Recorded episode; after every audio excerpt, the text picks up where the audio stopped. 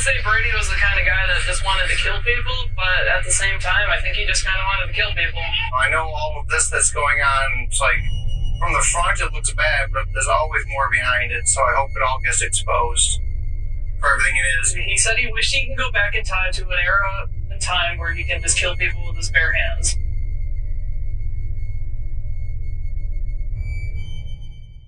Well, hello, oddballs. It's your host, Bobbie, And your co-host Lexi. and this is Oddities, on Elm Street.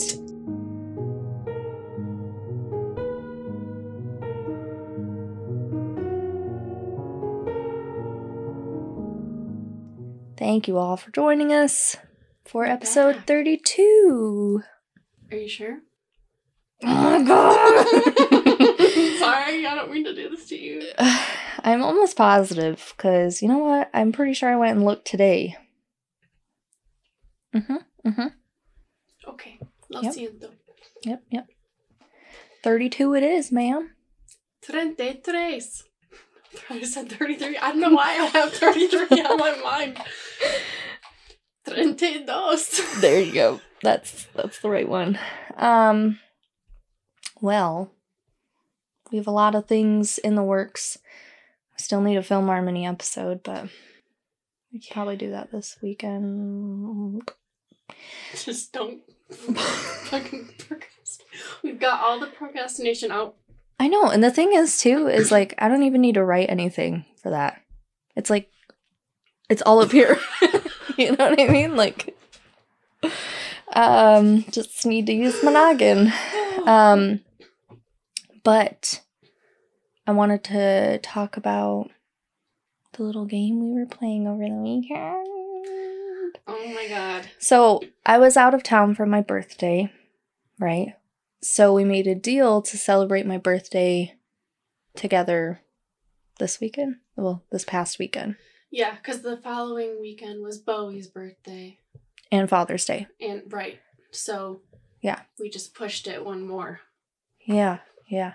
So we started playing um this game from Hunt a Killer and it's it's Blair Witch themed and I'm anyone who knows me knows I'm obsessed with the Blair Witch. I love it.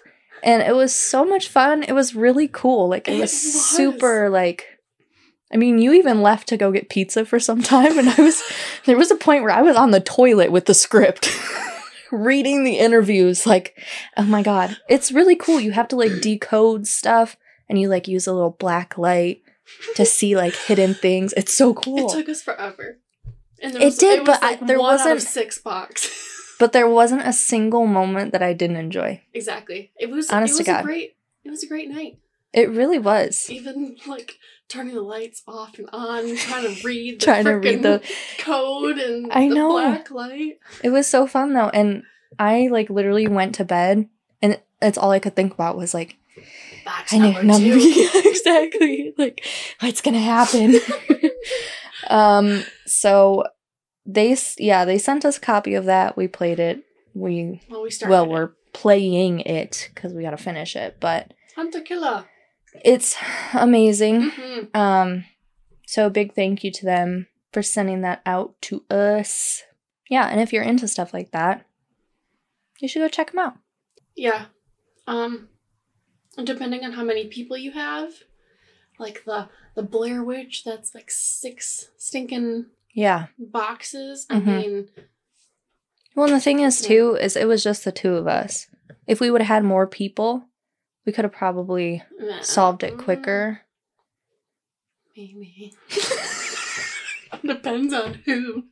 Yeah, but you know what I mean? I like you could each take on a piece of evidence and like Right. search Well, through that's what I it. was and- saying. Like, depends on how many people.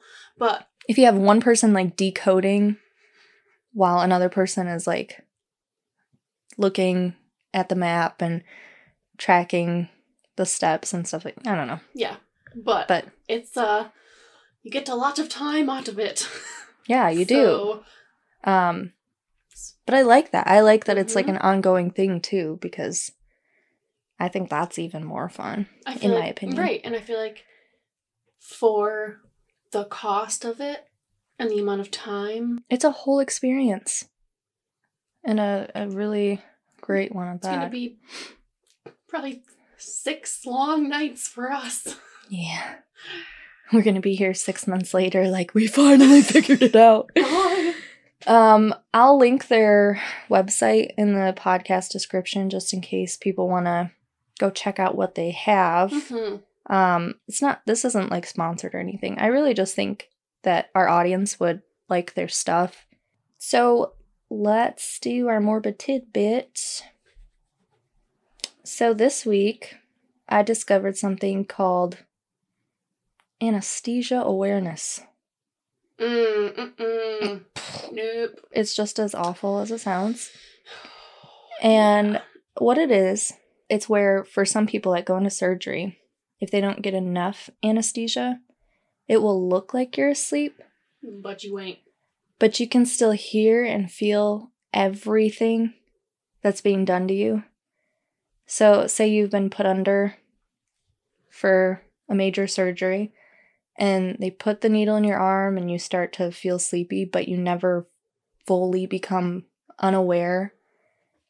You're still awake, you still have feeling, but the worst part is you can't move. You're unable to speak or scream or open your eyes, even. It's like a So- it's like a off-brand um sleep paralysis, Yeah, except you're but the pain is real and not imaginary. I, yeah. so yeah, so pretty much no one, like nurses, doctors, surgeons, whatever, no one will know that you can feel everything. Uh, and you're just stuck there, paralyzed and forced to endure it. So It's fairly rare, yeah, though, right?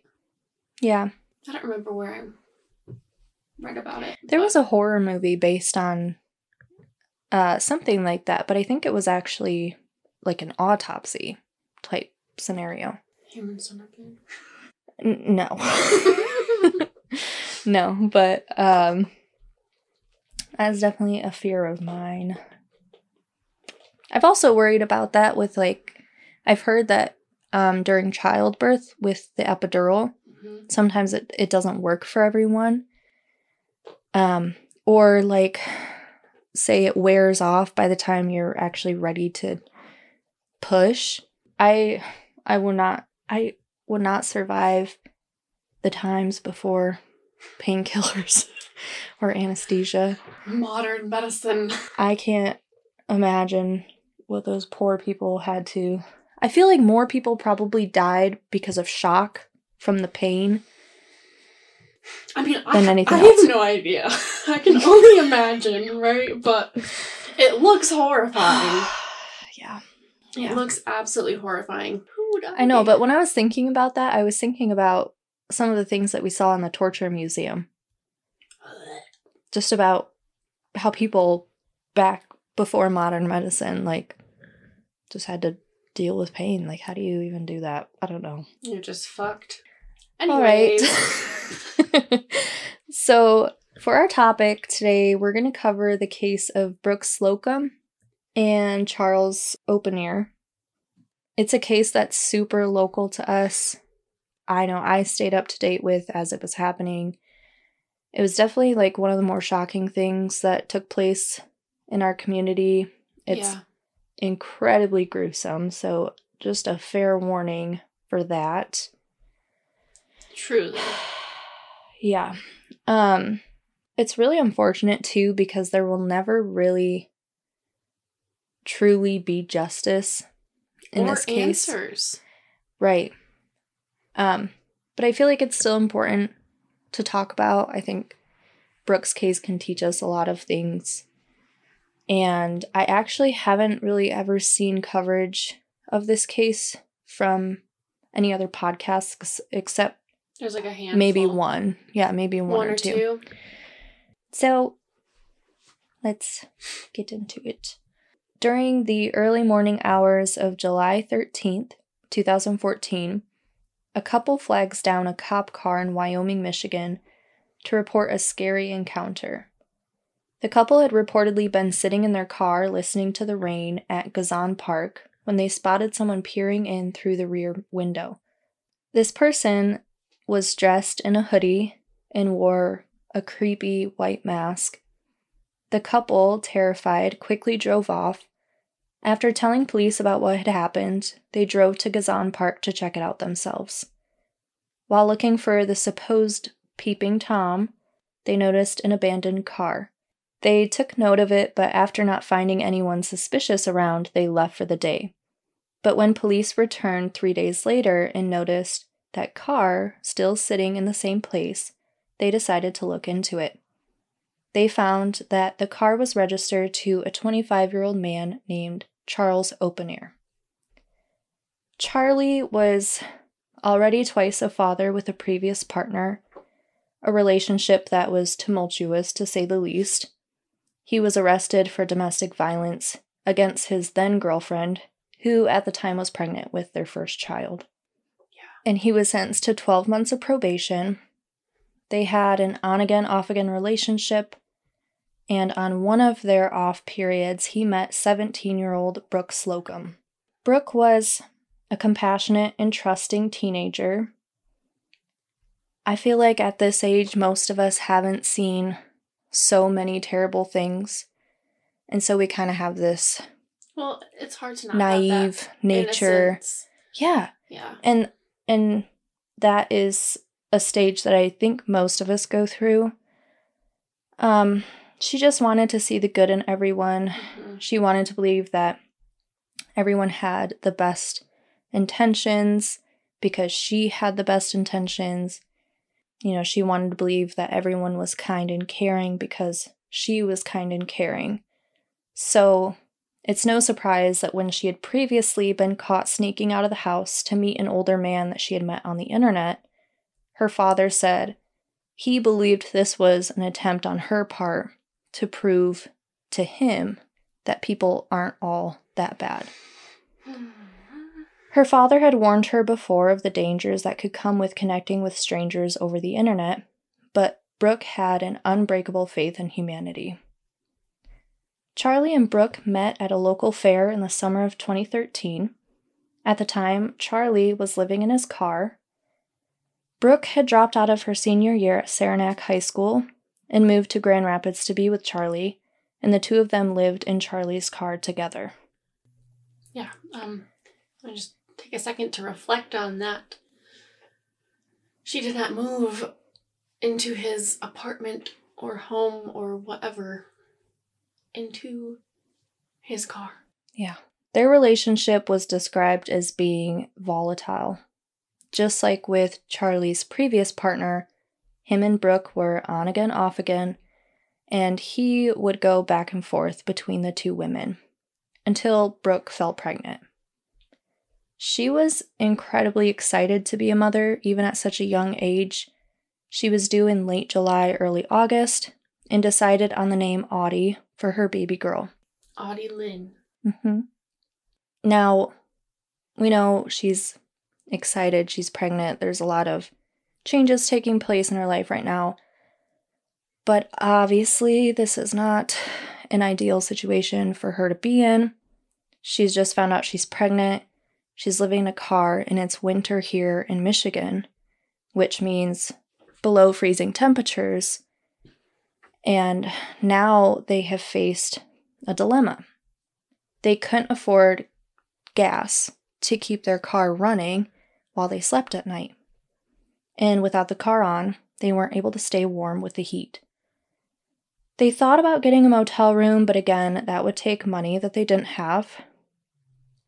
Charlie, for a while now, had been struggling to keep a steady job, and Brooke is a pregnant teenager.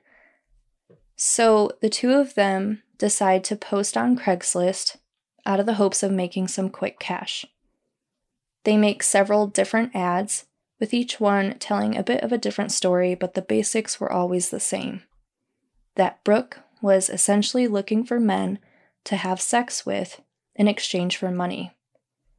It was never stated explicitly that that is what Mm-hmm. was going to take place, but the people who are on Craigslist that have maybe had experiences like this already knew that this is what was being suggested. Mm-hmm.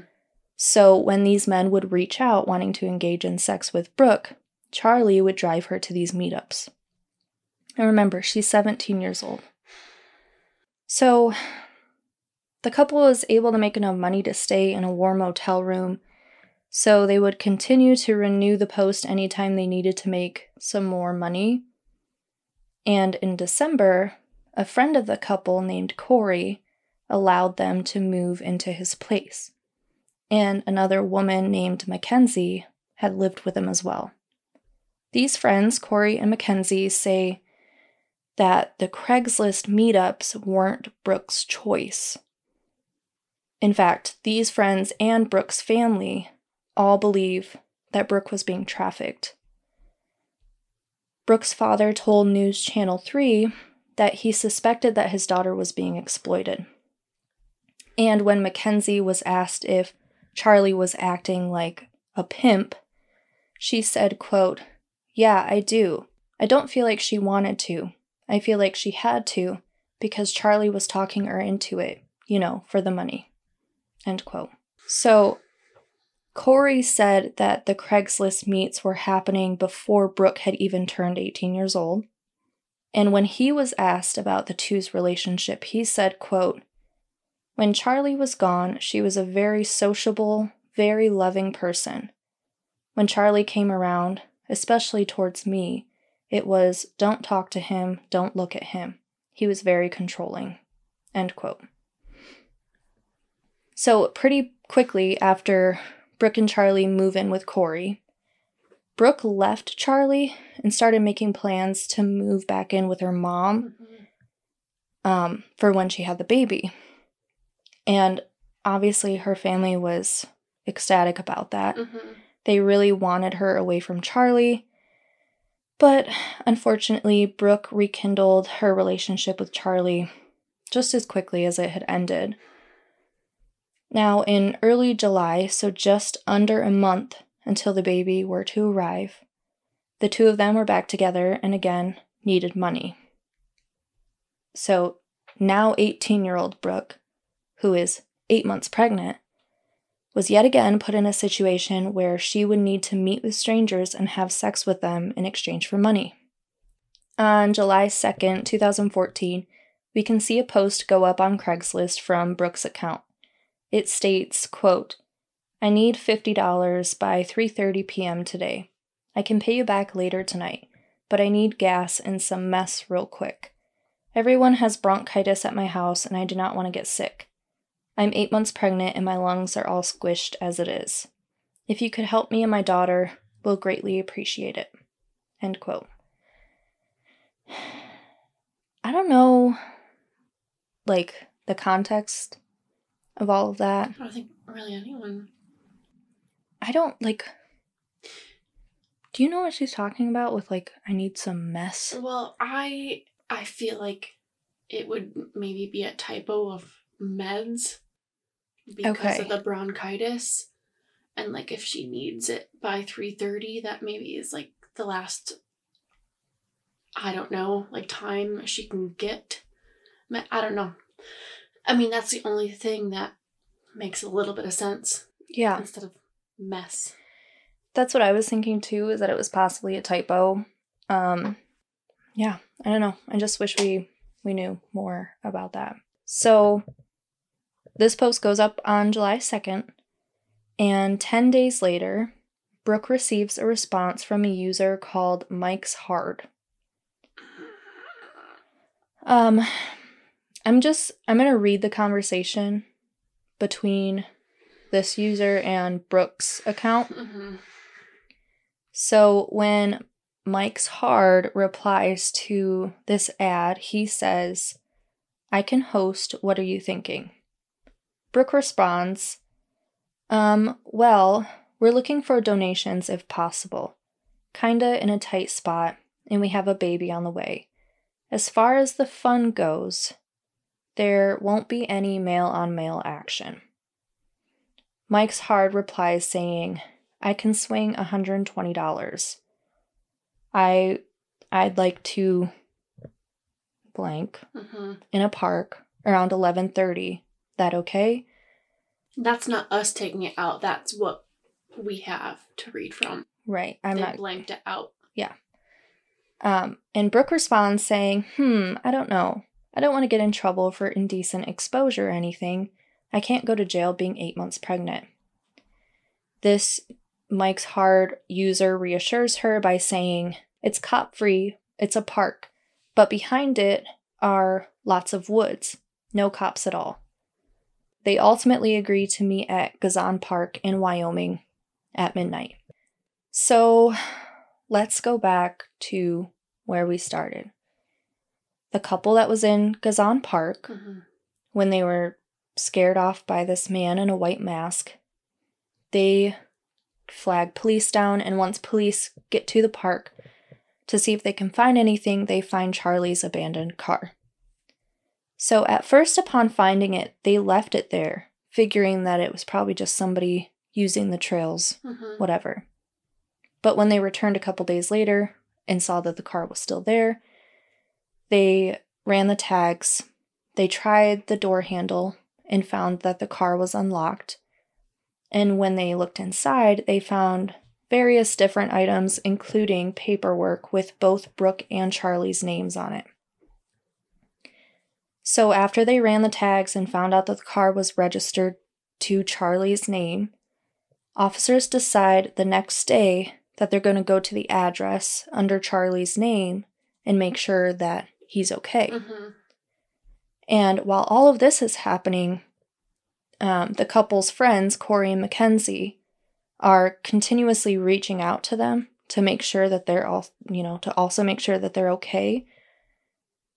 Um, and when officers show up to the address under Charlie's name, it's his parents' house. hmm The parents tell police that they haven't heard from their son in a while. But it's not incredibly unusual. They didn't have the best relationship. But they wouldn't see him in person very often. But it wasn't unlike him to not check in once in a while or at least be on social media, whatever. Or respond at some. Exactly. Point. Exactly. Um so once police explained to Charlie's parents that they had found his car abandoned in Gezon Park, they reported him missing. In order to investigate, police head back to the location where they found Charlie's abandoned car and they start to search for Charlie and Brooke in the surrounding area. Um, this park has a big forested area, hmm so as they're walking through the woods, looking for any indication that the couple might have been there, they begin to notice the unmistakable smell of decomposition. And they begin following this smell, and they come across a few random items laying on the ground hmm a flip flop, condom wrappers, a used condom, disposable gloves, and cigarette butts. They continue walking when they spot a dried pool of blood. As they looked around, they could see a set of drag marks leading further into the woods. And as they follow them, the drag marks suddenly come to an abrupt stop at a pile of logs. Upon looking underneath these logs, they make a gruesome discovery. They find the decapitated body of Charles Oppenneer.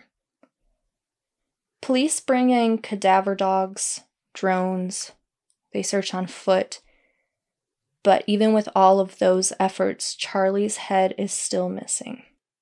So now the panic to find Brooke begins.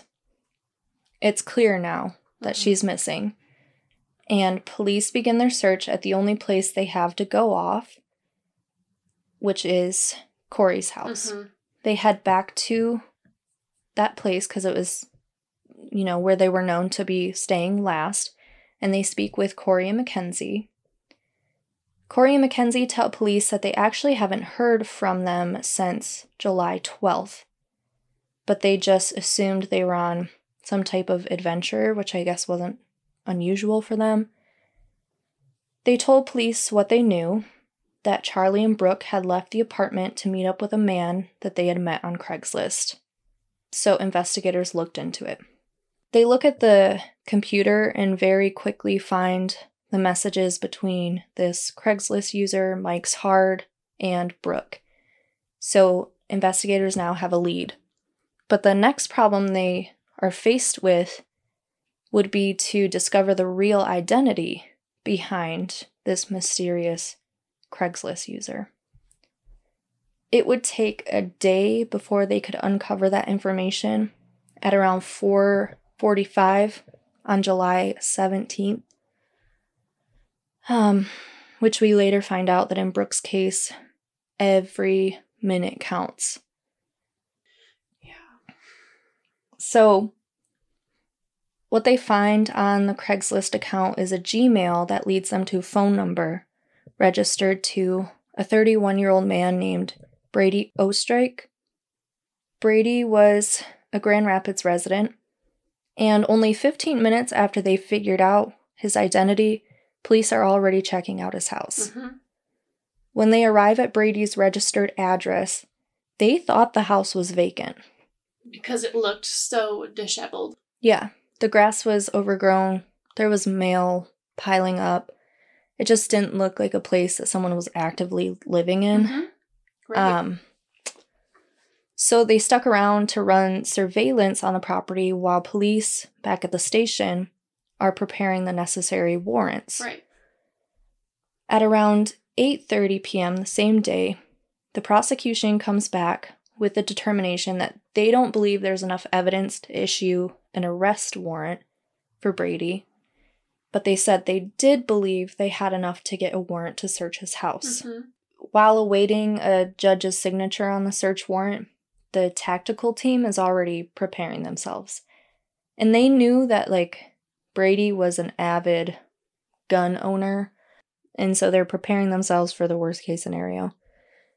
But before the tactical team can arrive at Brady's house, the team that's running surveillance spots Brady's yellow Chevy Cobalt backing out of the driveway. The officers attempt to pull him over, but he fled and a chase ensued. Um, he didn't get very far though before crashing his car on the overpass near the northbound 131 entrance ramp.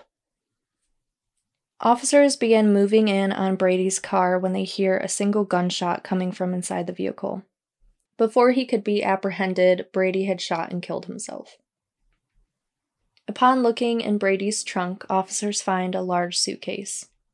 Inside was 18 year old Brooke Slocum's body. She had a ligature mark around her neck, and they believe that she was strangled at some point throughout the day. And unfortunately, her little baby girl, Audie, was also deceased. It's so frustrating though because it, you know, I understand there has to be a process. We can't just like go into Go in. people's properties and Right. whatever. Yes. But it could have saved her life if they had intervened sooner. Right. And that exactly that's the part where It's Like so you said, frustrating. it's you can't not have rules and regulations around it. Right. But then also it's like at what cost? Yeah. I don't know. Well, and they, what they think happened is that Brady had, um, had heard that officers found Charlie's body Mm-hmm. and knew that the gig was up, and so he strangled Brooke. Um, but it's like, did he do that while they're waiting out Oh there? my you know, God. like, I just, ah, How God. how fucked up. Yeah. So, um, officers search the rest of his vehicle and they find a shovel, a rope, tarp, and a knife with the name Tina etched into it. Police return to Brady's home to try to get an understanding of what exactly happened, what type of person he is, Mhm. and what they find inside shocks them even more. Investigators take three full days to complete their search of his house. And after it was all said and done, they had removed more than 400 items, including firearms, ammunition, knives, tasers, handcuffs, a cattle prod, a sex slave contract, suitcases filled with women's clothing and jewelry, personal belongings of the victims, and a white face mask. In the basement, they discover a torture chamber that Brady had set up himself, complete with chains, dog collars, and dog kennels. There was a sippy cup on the floor of one room with a pacifier laid out next to a sex toy. In a bathroom, adult diapers were spilling out of the trash can. Uh, additionally, they found a receipt from the afternoon of July 13th, which was the day after Brooke was abducted, Mhm. and the receipt showed a purchase of a shackle lock for $22.99. There was also a map of the US hung up on the wall with a bunch of push pins in it. Four of those pins were in the local area of West Michigan. And upon that discovery, the FBI was called in to help with the investigation. They obviously are imagining worst case scenario this guy is a serial killer and this is where his victims are. Who knows? But according to a past girlfriend, Brady told her that the pins represented the location the locations where he had stored food and supplies Okay, but in the event of an apocal- apocalypse. So, like, I guess he was a prepper, but I do wonder did they look into it further or Right, did they're just just like, take their take, word? Take Tina's word and like, oh, "Ah, yeah, that makes sense. that is fine. We'll all get on here. I just wonder. I, I wonder about that. I don't know. It reminds me of Robert Hansen. Yeah He, because he had the map with the X's on it. Mm-hmm. The uh, guy in Alaska, right? The pilot. Yes. Yeah. Fucking gnarly ass dude. So, um, police, as they're looking around, can see multiple uh, surveillance cameras mounted throughout Brady's home, and so they knew they had to get their hands on these tapes. The footage shows Brady holding Brooke captive for five days. It shows the countless assaults and the the torture that she endured. Um, the video goes all the way back to July 5th, which is a week before Brady had met them in person. Mm-hmm. And on that day, he's seen setting up his torture chamber um, by like hanging ropes from the ceiling. He's holding a whip in his hand. And at one point, he walks by with a chain and padlock, and then can later be seen laying out women's lingerie. He set up the pulley system that Brooke would be hung from. They also watched the footage from July 12th, the night that Brady met Charlie and Brooke at the park. Mm-hmm. So around 11 p.m., he can be seen walking around the basement in the bathroom before leaving. He's also seen putting a long knife up his sleeve and another knife on the side of his pants. The next time that Brady appears on this footage is hours later, and with him is Brooke. Charlie's nowhere to be seen, which Obviously. we know now. I mean, that's good information to have because police know then, okay, he was killed at the park upon meeting mm-hmm. Brady and wasn't killed and then dumped where he was found. Right. So, in this footage on, what did I say, July 12th, Mm-hmm. Brady is leading Brooke into his home. She's seen with a black eye and her hands cuffed behind her back.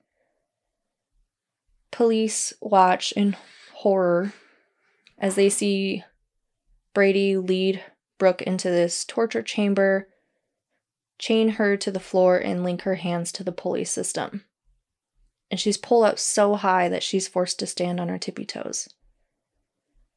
And that's when the assaults and torture begins on this eight month pregnant teenager. Um, Brady even calls into work the next day and tells him he's not coming in. and the torture continued for five days. The search throughout Brady's house continues, and besides the surveillance video, they find a DVD. On it is Brooke speaking to the camera on day three of her captivity. Brooke is saying that her and Brady agreed the week prior to meet up so that she could have a true abduction type of experience. She said that the plan was that Brady would abduct her and hold her for ransom, and that Charlie would come and save her and pay the ransom with Monopoly money. She continued saying that she was supposed to stay with Brady for a week, but she had started having contractions, so they were going to have to end this quote unquote experience early. This honestly, though, it makes me wonder if at some point he was thinking about letting her go.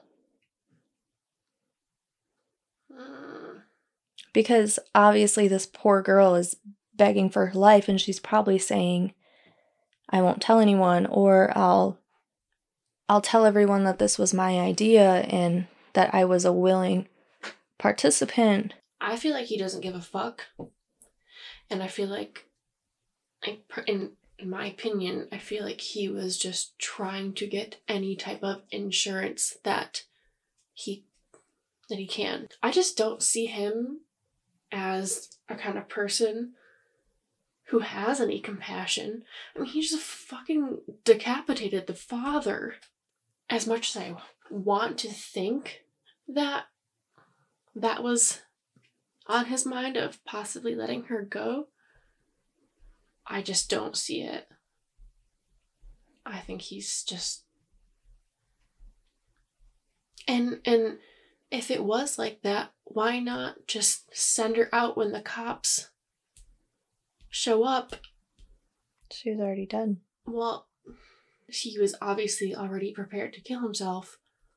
When he found out that they found Charlie, why not let her go and kill himself then?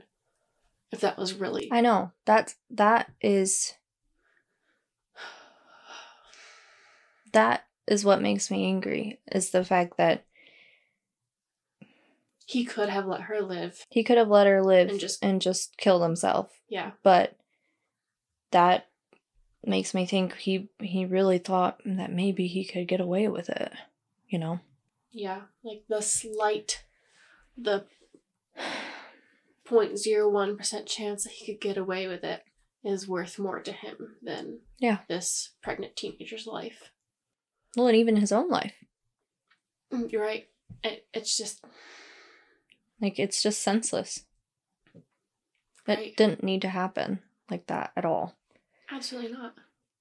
And like going back to the friend's quote, he just wants to kill people.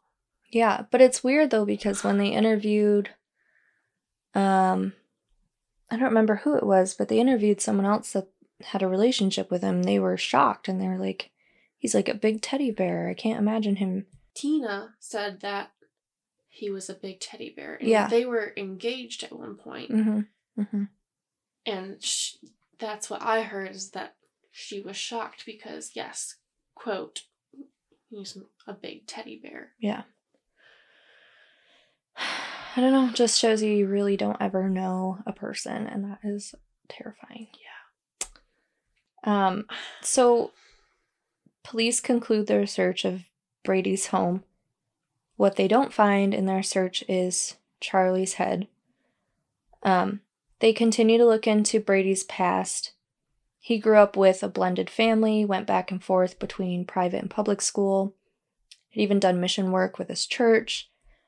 After graduating, he became a lineman for a local utility company, which kind of allowed him to be on the road a lot and travel all over the state and sometimes even out of state. That's probably where all the push pins come from. He's probably like Okay. stopping off at these places and Um, doing who knows what. I keep coming back to um, what is up with the suitcases full of women's clothing? Mm-hmm. Yeah, where did that come Um, from? And what's the deal with it? and all the the pacifiers and shit. Like, I don't know. That's why I'm saying, did they ever look into it? I don't know. right, and What like they how just- far? Or did Tina just like get them to back off? I don't know. It, I would hope they would at least look into the ones in West Michigan. There's four four push pins right in his neighborhood. right? Why not just go and check it out? Yeah, Yeah. or just like take a gander at, uh, you know, um, if the police have records of deceased. Missing people or Yeah, people that have been found, found. and yeah. Yeah. I don't know. I like. Can someone just like talk to his boss and ask where he's been sent, and then maybe just tell us that that's why? And that's what lines up with Right. yeah. okay, it makes sense I know. He, these is these are the places that he was sent Mm-hmm. to do his job. Great. I'd be satisfied. Yeah. Think about the fact that like Mm, I don't even want to say it. Oh my god, tell me. Well, it's like if if he's he's traveling to all these different places and he's obviously very involved with meeting people on Craigslist. Mm-hmm. Who's not to say that he's done this before in other places and what happens if you go out into the woods and you find a trap door and there's somebody that's still chained up down there waiting for him to come back and kill him? Oh my god, it's like you. Yeah. But who's to say, you know? Like, that's why I'm saying I think it's important to look into it. So, they also learned that in the early 2000s, Brady had been engaged to a Canadian woman named Tina. With the knife. Yep. Um, they met at some type of Christian. I was I was looking and reading their website earlier. Was it a school? Yeah. You said?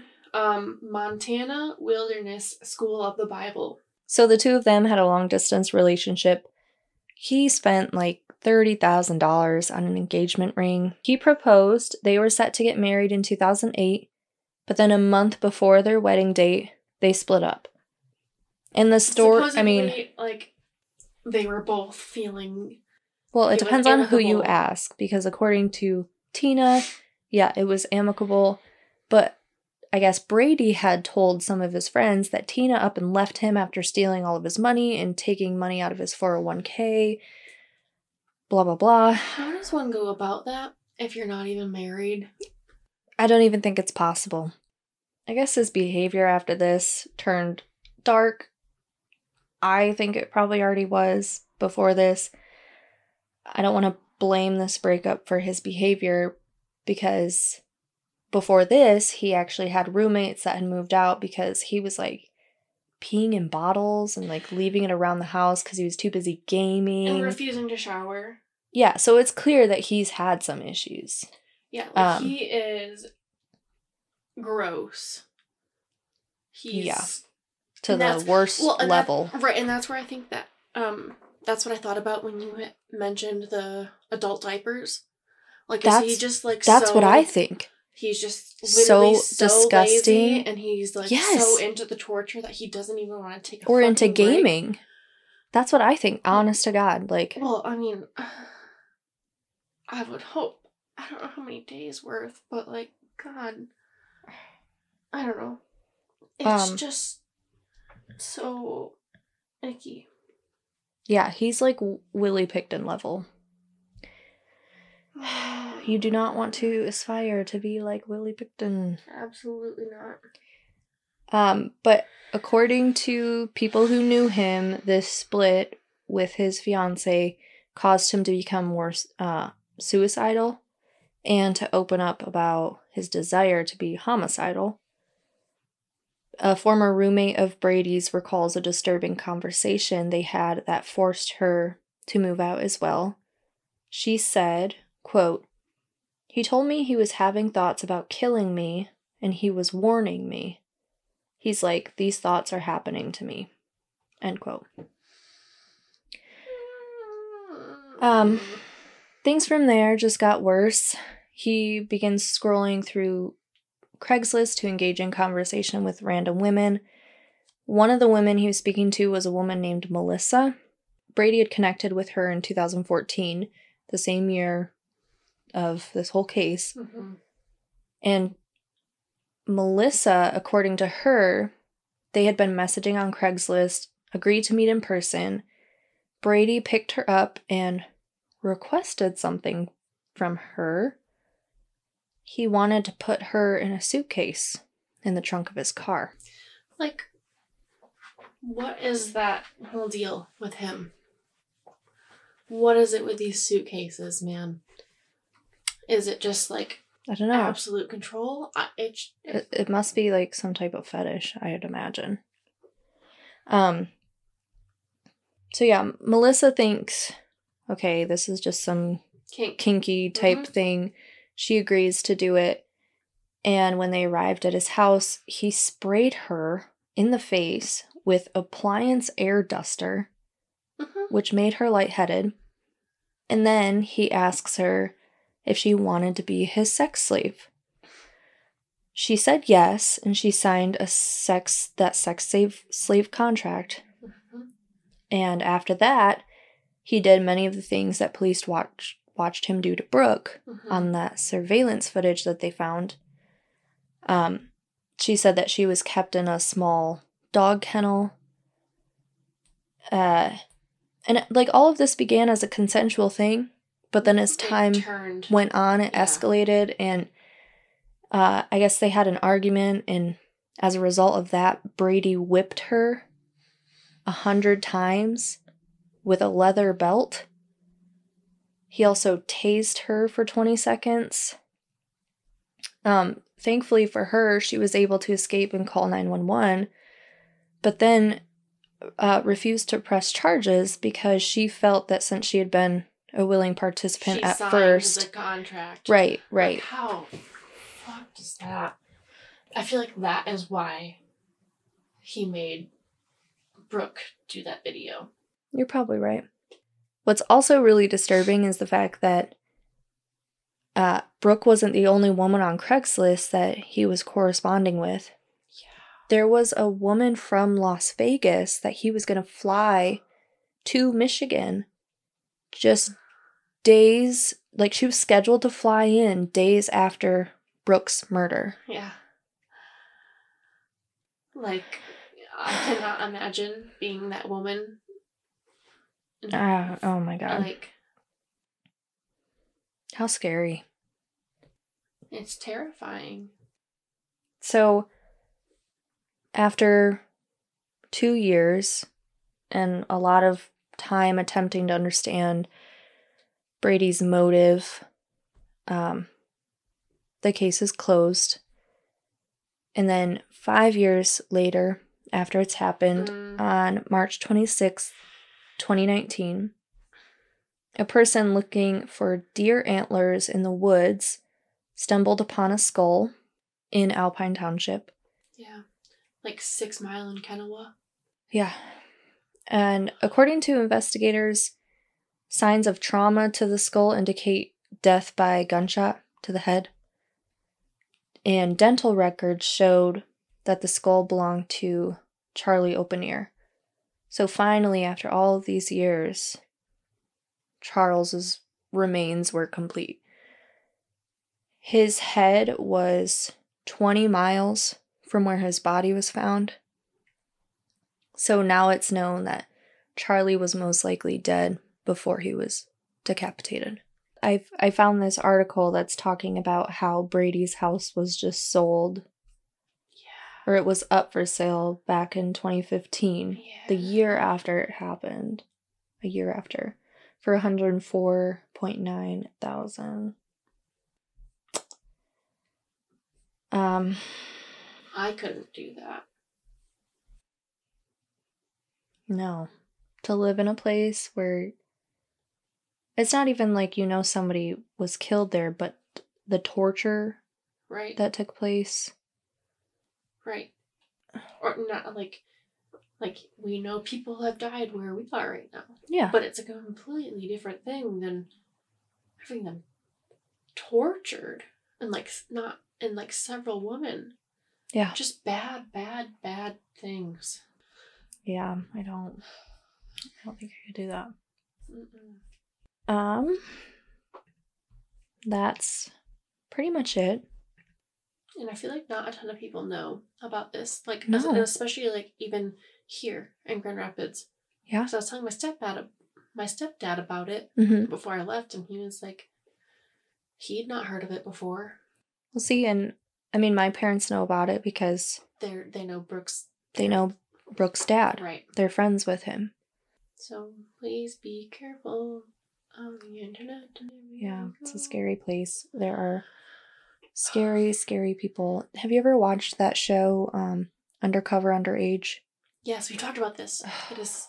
It's sickening. It's it's sickening. It's such a good show though. It is. And it that's what I mean is it's you know, there are people that don't agree with um like the morality behind true crime podcasts, but if you think about it, it's all around us. We watch the news and they're reporting on true crime cases.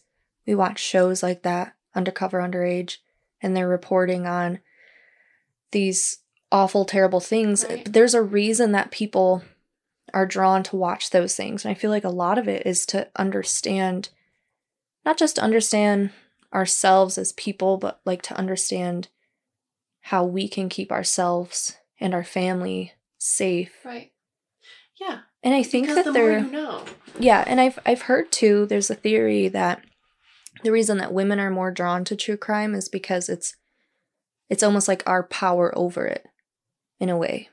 Right, like because we are so Because- targeted Exactly. that we can be as knowledgeable as we can to Mhm. try to combat anything that happened to us or our friends or our family or just whatever girls, women are out there. Yeah.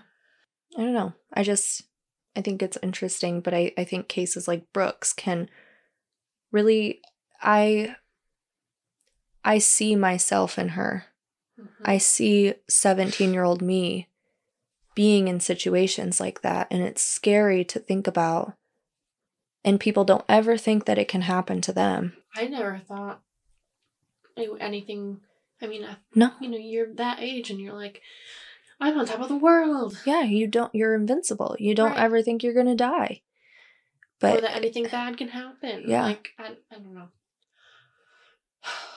but I think it's just that that naivety that's I don't know, built into us and unfortunately sometimes um People will take advantage. Yeah. Yeah. It's really sick. It is. Um, so that is the case of Brooke Slocum and Charlie Oppenneer. Please educate your children. Yeah. Know the dangers of being online. Yeah. It's very And I feel like it's only getting worse. Like, it is cuz there's there's so many more avenues that and can be like taken being and addicted to your phone is so like normalized now. yeah, Uh, That so many absolutely. younger people, especially, are just like, that's the, and and the thing i mean the internet and um, having cell phones and stuff has brought us really amazing things that are are it's a um, tool. able to keep us safe yeah. and whatever but it's also but it can be a really dangerous and scary place And it doesn't. It can like not seem like it. right if you're not careful Right. It's like I just, oh my God, I just saw this TikTok where it's a guy who basically explains, um, he explains like these really morbid videos so that you don't have the curiosity to go and watch it and like traumatize yourself, right? And he talks about a lot of things on like the dark web and whatever because Mhm. it's not safe to access these sites because people can like bug your computer and stuff. right. And so he's talking about this site that he calls a bait and switch, which is basically like you go to the site for one reason, but then it's actually the complete opposite and it switches on you. So he's talking about this site and he's saying the site is called like something about women's empowerment. And you go to the page and there's a button for you to click to enter, but before you do, it says, you know, like uh, this website shares stories of women's empowerment, and this may offend some people, and there may be topics that are more sensitive, and blah blah blah. And then once you hit enter, something I don't know I don't know how this works. I'm not very great with technology, but something like gets into your computer and forces it into full screen and turns your volume all the way up and you're not able to exit. And it's just videos of women being tortured and raped and uh, he was saying like even like diseases affecting women stuff like this so it's like the complete opposite these are people that are genuinely going to this website to hear stories about women empowerment. And then when they enter it, they're accessing these awful, scarring videos. And that's, I mean, It's it's such a it's such a scary thing that I don't know. it's The internet is a scary place. Very. Well, it's frustrating in Brooke's case because a lot of people are very quick to victim blame and to say that, you know, she should have known that this was going to happen. She's putting herself in these dangerous situations, meeting strangers online and blah, blah, blah. But I feel like anyone who has been a normal 17 year old girl should understand. I look back now at scenarios of 17 year old me, yeah the places that I was going and the people I was um, putting myself out there with. it could have been you yes. Oh my God, there's so many times it could have been me. yeah Like, you cannot blame somebody. right and like what if it was your daughter are you Right. gonna say that Well, and it, it doesn't, it shouldn't even have to matter if it's somebody that's It related to you. It's a It human shouldn't. being, but, and I understand what you're saying. Unfortunately, we have to, sometimes with people, They people people lack empathy. They can't imagine it happening to them or or somebody their they fam- know. right exactly But it's just like it obviously there are things that we can do to keep ourselves safe, but there are also things that are out of our control mhm. and you cannot make decisions for other people. And at the end of the day, you know, obviously she didn't make some of the best choices, but ultimately, Brady, like, Brady, yeah, he's responsible he is- for all of he this. is the he's the fucking worst. Yeah. You're just luring desperate people hmm and then fucking murdering and torturing and raping and doing just awful, awful things. Yeah. And there is no way that anyone could blame Brooke No, for no. The She was put in a in a desperate situation. I think she was manipulated yeah, absolutely. and And probably she- felt like she didn't have much of a choice. right. And and um you know, I I don't know how true this is, but I heard that she took her parents' divorce really hard Hmm. and that made her want to try the absolute hardest that she could to make her relationship Work, no matter what. so that she wouldn't do to Audie what was done to her. hmm Yeah. It, it's just it's there's just so much it's so deep and it's not her fault No, it's not. Well, I guess we'll close it out. I hope you guys stay safe out there. mm-hmm. We appreciate you being here. Thank you for all of your love and support always. And remember to always keep it spooky.